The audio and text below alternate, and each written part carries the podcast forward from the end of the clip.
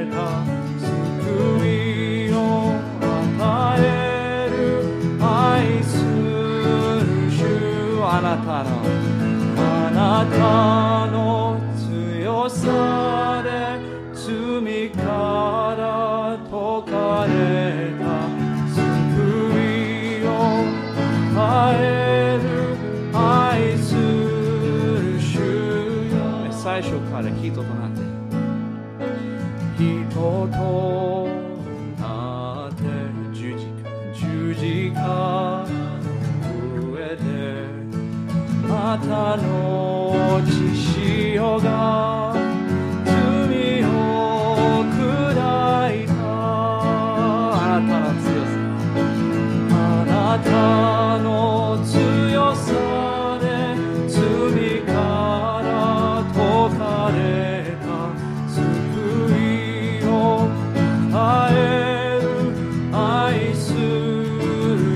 う一度あなたの強さあなたの強さで罪から解かれた救いを与える愛する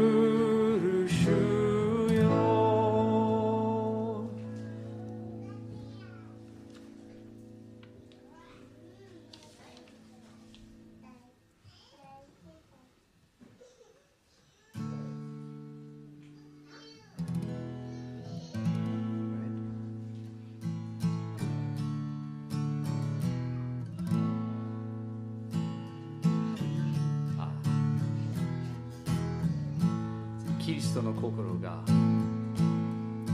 キリストの心が我が内に作られる。あなたのようにあなたの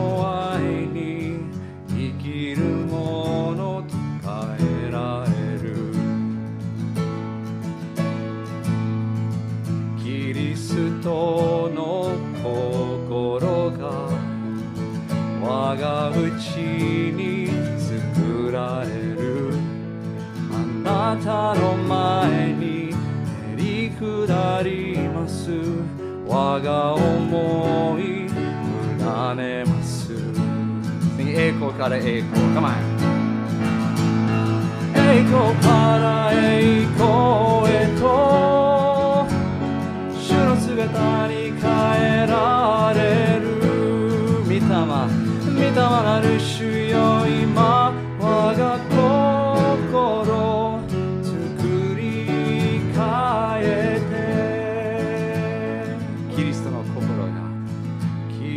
ストの心が我が家に作られる。あなたのようにあなたの愛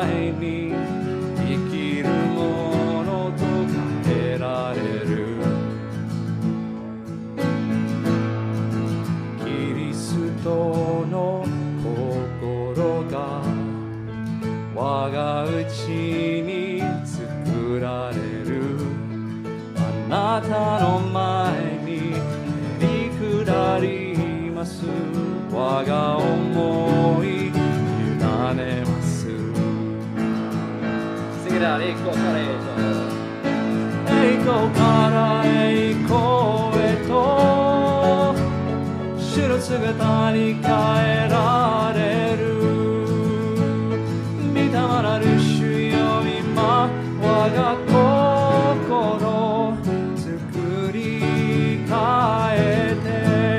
から栄光栄光から栄光へと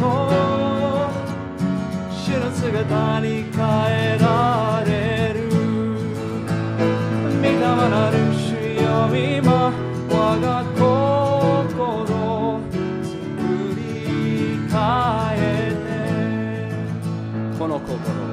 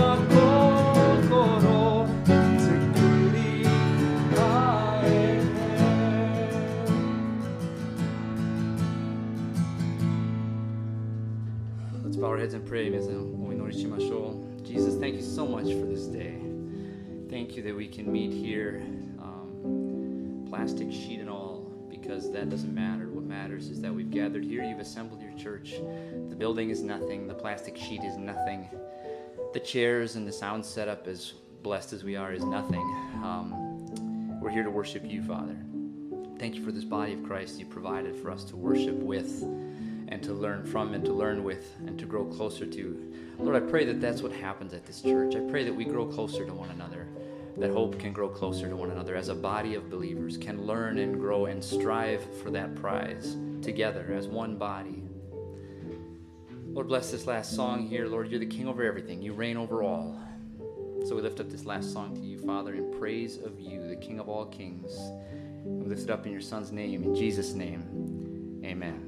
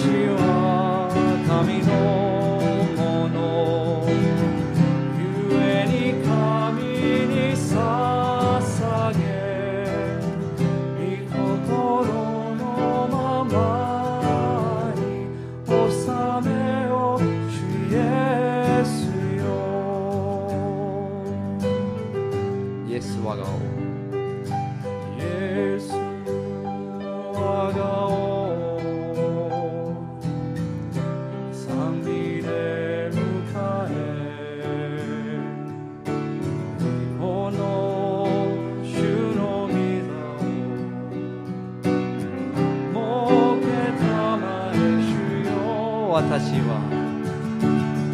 私は神のもの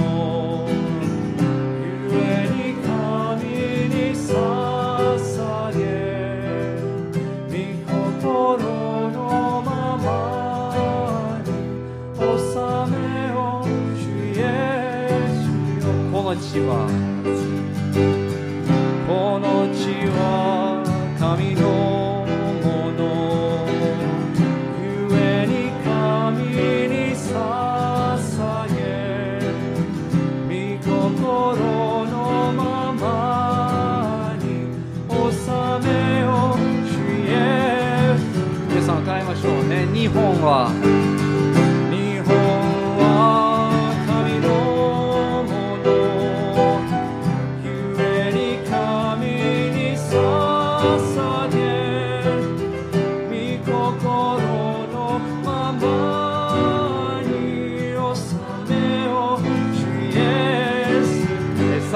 全地は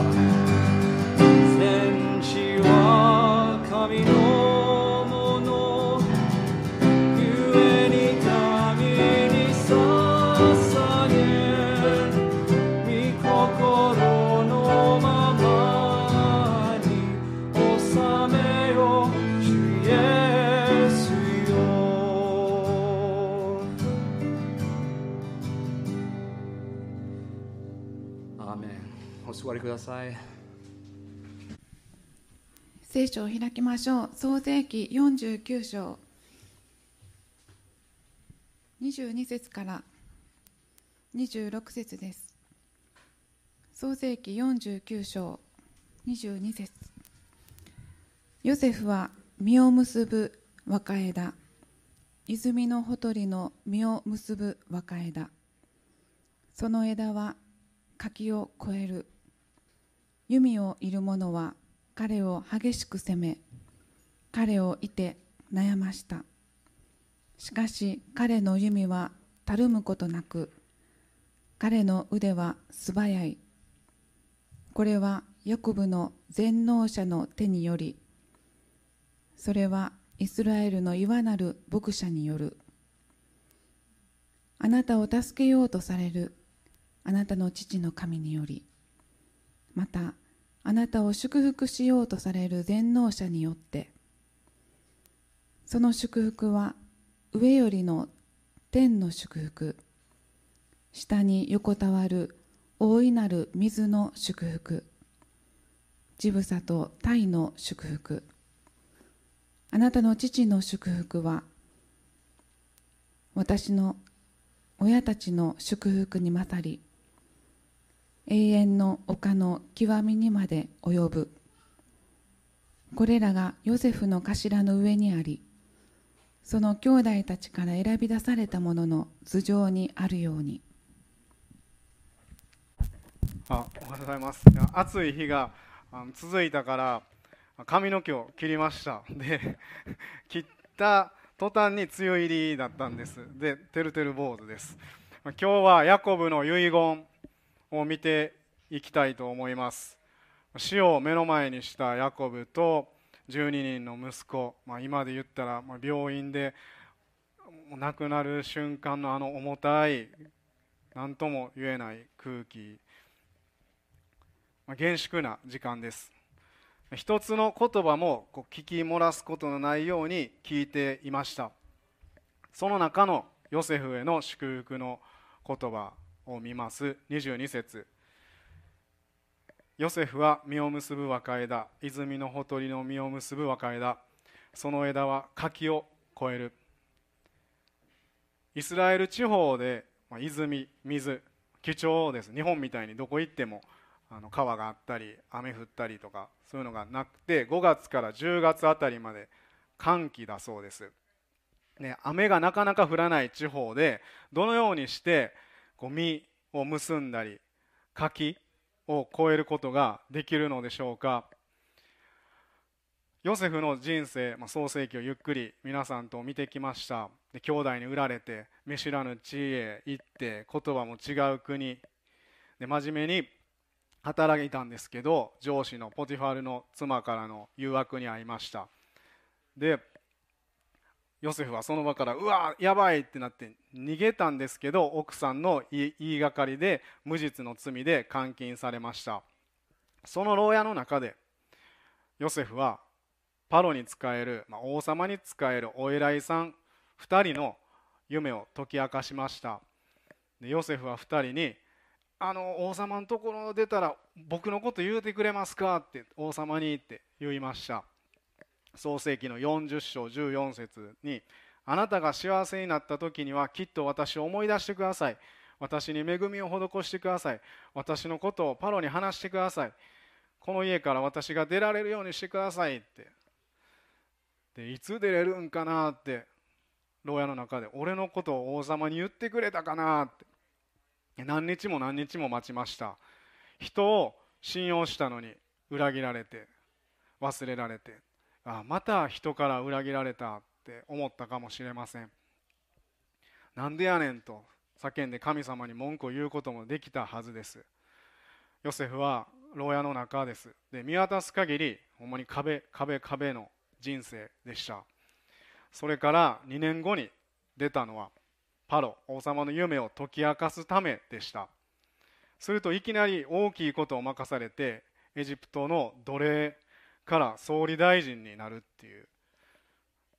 2年前のあの時にもしすぐにお偉いさん2人がヨセフのことを思い出して「王様」って「牢屋の中にどえらいやつおりますおりましたよ」って言ってあの無実の罪で投獄されてるだけですよ。あいつめっちゃええやつですって言ってくれてたら大臣にその時抜擢されていたでしょうか。ヨセフは神様の時を経験しました。自分の力で総理大臣になななったな自分の力でなってないことをヨセフはな大臣になったのではないことを、まあ、ヨセフは多分不思議やなとかわあ何やろう僕の人生って思っていたと思います。22節でヨセフは実を結ぶ若枝その枝は柿を越える。しっかりと泉の近くに植わっていないと木は枯れます。また泉の近くに植わっていても根っこが深く深く張っていないと枯れます。丈夫な根が必要です。見えない部分が必要。丈夫な根は湿地帯よりも乾燥地帯に生える木です。オリーブやブドウイチジクの木は上に枝を伸ばすよりも地面にもっともっとこう根を張ると言われています。だから厳しく、まあ、険しい環境の中でより丈夫な根ができて水を吸い上げていきます。水がないところで、まあ、どうやって栄養を得ることができるんでしょうか。地下水脈といって水分を含んでいる地層の部分から栄養を吸収します。カンカン照りで昼と、まあ、夜の温度差によってできる夜露によっても育つそうです。だからその夜露もま水として植物に吸収されていくんです。ヨセフは一人でうわーって涙したかもしれません。お父さんも兄弟もいない。言葉も違った。その時も主はご存知でその孤独夜露のような時も知っておられました。共にいてくださいました。5月の最後の日曜日の時に、まあ、ペンテコステということでホープメンのあの集まれる人たちだけで集まって好きな賛美を歌ってなぜその賛美が好きなのかっていう、まあ、証の時をそれぞれ持ちました。で松本達弘さんはいつもあまり話さない方なんですがその時になぜ教会に行くようになったのかっていうのを教えてくれました。兄弟は5人の長男です。おばあちゃんがクリスチャンで母親もクリスチャン。でおばあちゃんが教会に行くようにってうるさく言うてきますがプロボクサーとして頑張っていたのもあって行けない日もあったそうです。でそんな達弘さんの妹が結婚して子供ができました。けれど子供が小児がんと言われて兄弟ももう家族ももう一気にもう落ち込むんです。あ今この子のために俺何ができるんやろうかって妹のために生まれてきた子供のためにあ小児がんが治ってほしいってあ昔から聞いていたイエス・キリストを信じて今祈ってみよう聖書に書いてある通りに信じてバプテスマを受けようって。お金があっても命を守ることはできない。命を作り出す方に祈ろうってお医者さんにもできないことが神様にはできるはずやってもうこの方に信頼するしか方法ない。イエス・キリストを信じて小児がんの宣告を受けたこのために家族でみんな必死で祈りました。で家族全体の重い試練でしたがその時にイエス様に信頼して祈りました。そしてなんと癒されたんです。で今その子は元気に成長して小学校5年6年生です。このことがきっかけで達弘さんのお父さんもその後イエス様を信じるようになりました。達弘さんは日曜日は来られない時は YouTube を通して礼拝したり平日に1対1で来て、ま、息子さんも連れてきたりして一緒に祈っています。劇作家のジョージ・バーナード・ショーっていう方の言葉にこんな言葉があります。経験そのものが人を成長させるのではない。人を成長させるのは経験への態度である。経験そのものが人を成長させるのではない。人を成長させるのは経験への態度である。試練の時にイエス様に信頼しました。なぜってなんでって悩むような環境の中にいる時ヨセフはどんな時も神様に頼るこの方に頼るっていう訓練試練を受けました。一つ目のポイントは泉のほとりに植わる。泉のほとりに植わる。神様から力をいただきます。で祈るたびに成長させてくださいます。23節24節。弓をいる者は彼を激しく責め彼をいて悩ました。しかし彼の弓はたるむことなく彼の腕は素早い。これはヤコブの全能者の手によりそれはイスラエルの岩なる牧者による。ヨセフはヤコブからの祝福の言葉を聞きながら試練の中にも神様がいてくださったって。奴隷生活の13年間を思い出し兄弟父ヤコブと飢饉の中でやっと再会できたことなどを思って泣いたと思います。ヨセフは直接弓矢とかでは攻撃されたとか書いてないです。書いてません。でももうもうほんま攻撃されたみたいに倒れそうになったり悩んだりしました。ヨセフも実際にこうやって弓持ってこう戦ってはないんですけど、まあ、敵の攻撃にまひるむことなく信仰っていう弓をこううって弓は引っ張ってこうなるじゃないですか。こう引き続けて、まあ、誠実本当に神様の前でちゃんと生きたいって引き続けてまあ、許しっていう弓もこうピーンって引き続けました。これこそ神様の国の武器です。人間の力でだけでは生きていくことができない経験をヨセフはたくさんしました。そうできたのは全能者の手による羊飼いである神様のおかげです。ヨセフはこの祝福の言葉の後少年時代に殺されかけた兄弟たちをもう一度はっきりと許してさらに養っていきます。お兄ちゃんこっちやででここ草あんでってこんなんしたらええでって。もう神業です。人間の力では無理です。ヨセフはイスラエルの力言葉も異なるエジプトへ国という垣根を越えていってそして普通だったら心の中に兄弟への憎しみとか恨みも残るはずやのにそんな自分の心の柿も越えていきました。で土地もエフライムマナセって2つの部族に分かれていきます。それは上から、まあ、天からも、まあ、下からも祝福されて宇宙を作られた方がヨセフを親たちの祝福よりも勝る祝福でもう取り囲んでくださったからです。ね、永遠の丘の極みにまで及ぶ祝福書いてある通りです。私たちも祝福してくださいます。だから上あの上上からも下からもやかこうほんまにこうすごいサンドイッチみたいな感じでも祝福されてるんです。一人の人の話をします、まあ、今村さんという方です。大学3年生の時にクリスチャンになりました。そして特別な聖書の話を聞く集会がありました。そこで私は泥沼の中から神様の一方的な恵み十字架によって救われたことがよく分かりました。私にとって残りの人生は儲けものなのでこの人生を自分のためだけでなく神様のために用いていただきたいと思いました。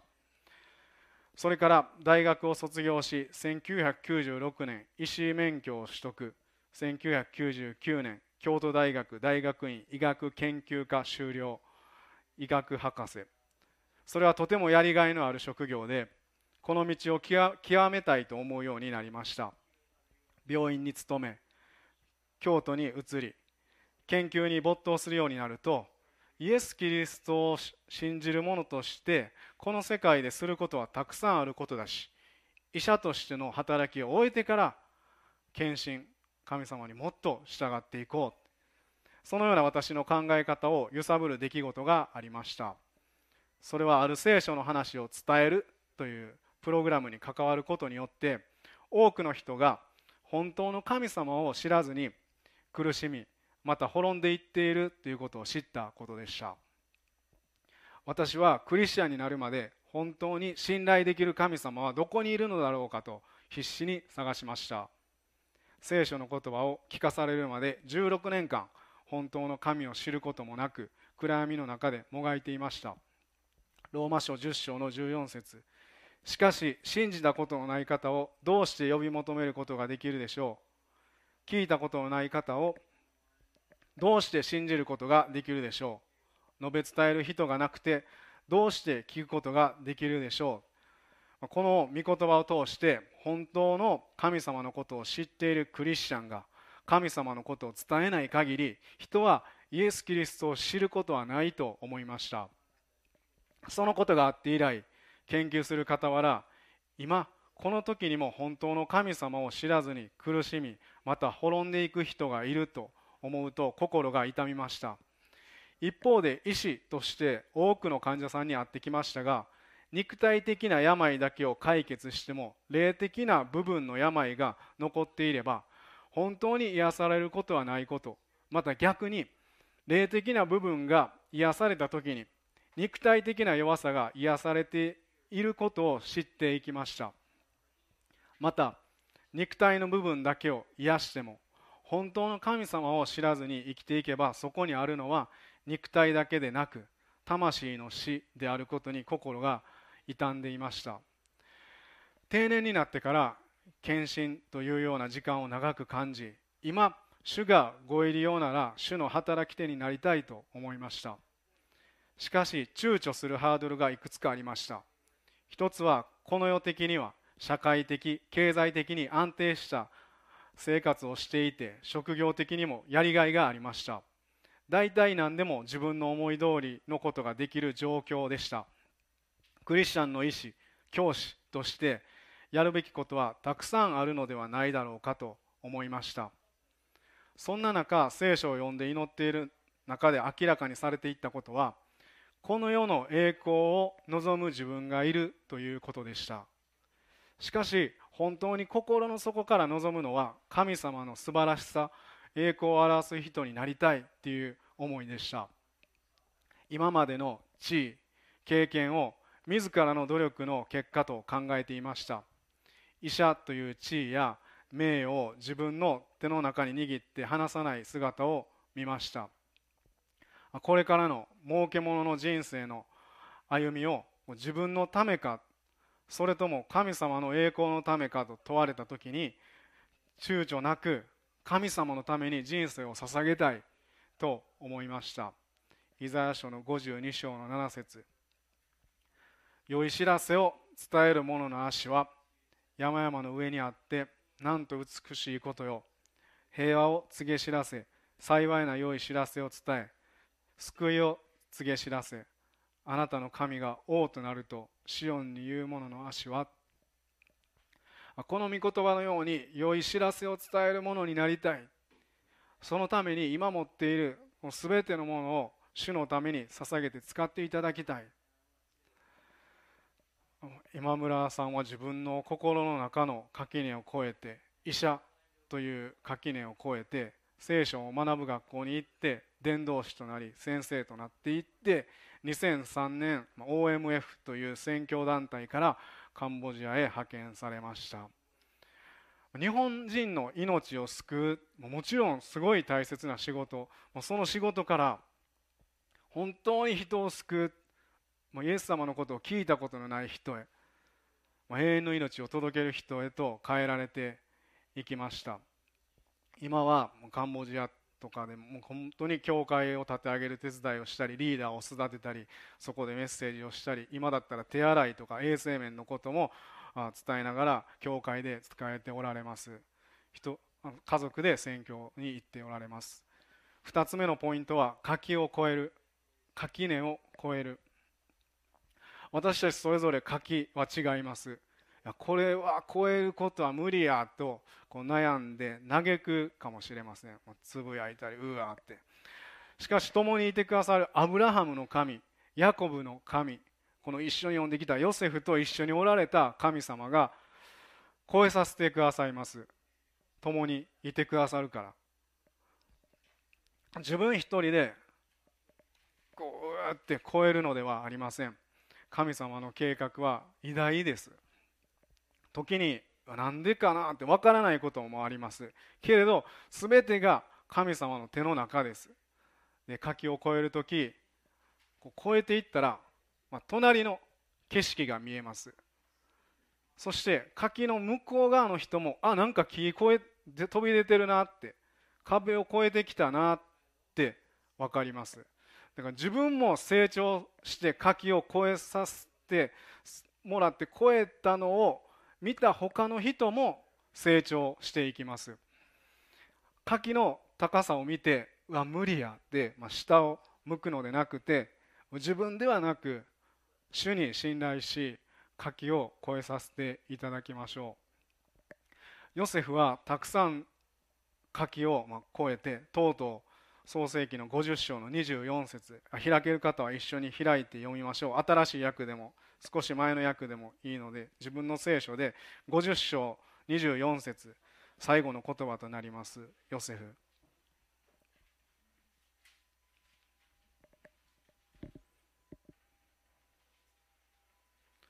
50章の24節。一緒に読みましょう。ヨセフは兄弟たちに言った。私は死のうとしている。神は必ずあなた方を顧みてこの地からアブラハム、イサク、ヤコブに誓われた地へ登らせてくださいます。25節。そしてヨセフはイスラエルの子らに誓わせて神は必ずあなた方を顧みてくださるから。その時あなた方は私の遺体をここから携え登ってくださいと言った。ヨセフは死ぬ。その寸前もう1秒前まで神様に期待しながらお父さんから学んだ神様自分で経験した神様もうそれを信頼して死んでいきました。絶対に約束の地そのイスラエルに神様が帰らせてくださるからと伝えるんです。でヨセフは70人の人を最初ゴシェンの地へ導いて養ったんです。羊飼いの、まあ、家族を。そしてそれから3代子孫を見ることもできました。それから430年後に出エジプトとなっていきます。モーセがリーダーとして建てられます。出エジプト記の12章37節にそのエジプトから脱出した人数が書かれています。幼子を除いて歩ける男の人で約60万人。で幼子も女性も合わせると250万人から300万人いたんじゃないかと言われています。モーセの後継者として選ばれたヨシュアはヨセフの子孫です。ミイラになった、まあ、遺体ですね。ミイラになったヨセフをヨシュアが携えてカナンに入ります。神がイスラエルの地に絶対連れ戻してくださるからっていう信仰神様おられるからっていうのが受け継がれていったっていう証拠です。ヨセフは死んでからもその柿を越えていきました。約束の地のシェケムという町に葬られます。一人の人からこう実がなってまた実がなって本当に実り多い人生でした。ヨセフにこうなさったこの神様が私たちを助け祝福しようとしておられます。25章49章の2526あなたを助けようとされるあなたの父の神によりまたあなたを祝福しようとされる全能者によってその祝福は上よりの天の祝福下に横たわる大いなる水の祝福あなたの父の祝福は私の親たちの祝福に勝り永遠の丘の極みにまで及ぶ。これらがヨセフの頭の上にありその兄弟たちから選び出された者の頭上にあるように。3つ目のポイントはあなたを助けようとされる祝福しようとされる。今も助けようとしてくださっています。祝福したくてたまらないんです。私たちも神様によって垣根を越えさせていただきましょう。僕たち一人一人の垣根は何でしょうか？お祈りします。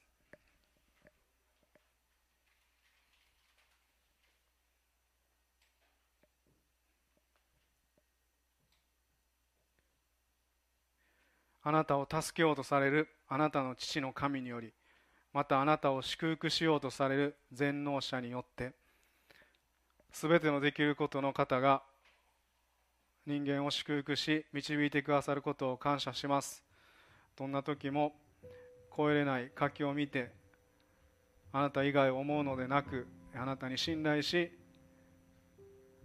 聖書の中に登場する人が一つ一つあなたと共に超えていったように私たち一人一人もこの人生で超えさせてくださいますようにあなたとその経験をさせてくださいますように。一人一人を祝福しまた案内してください。よろしくお願いします。どんな時もあなたに信頼し生きていくことができますように祝福してください。あなたに信頼します。イエス様のお名前によってお祈りします。アメン。それぞれお祈りしましょう。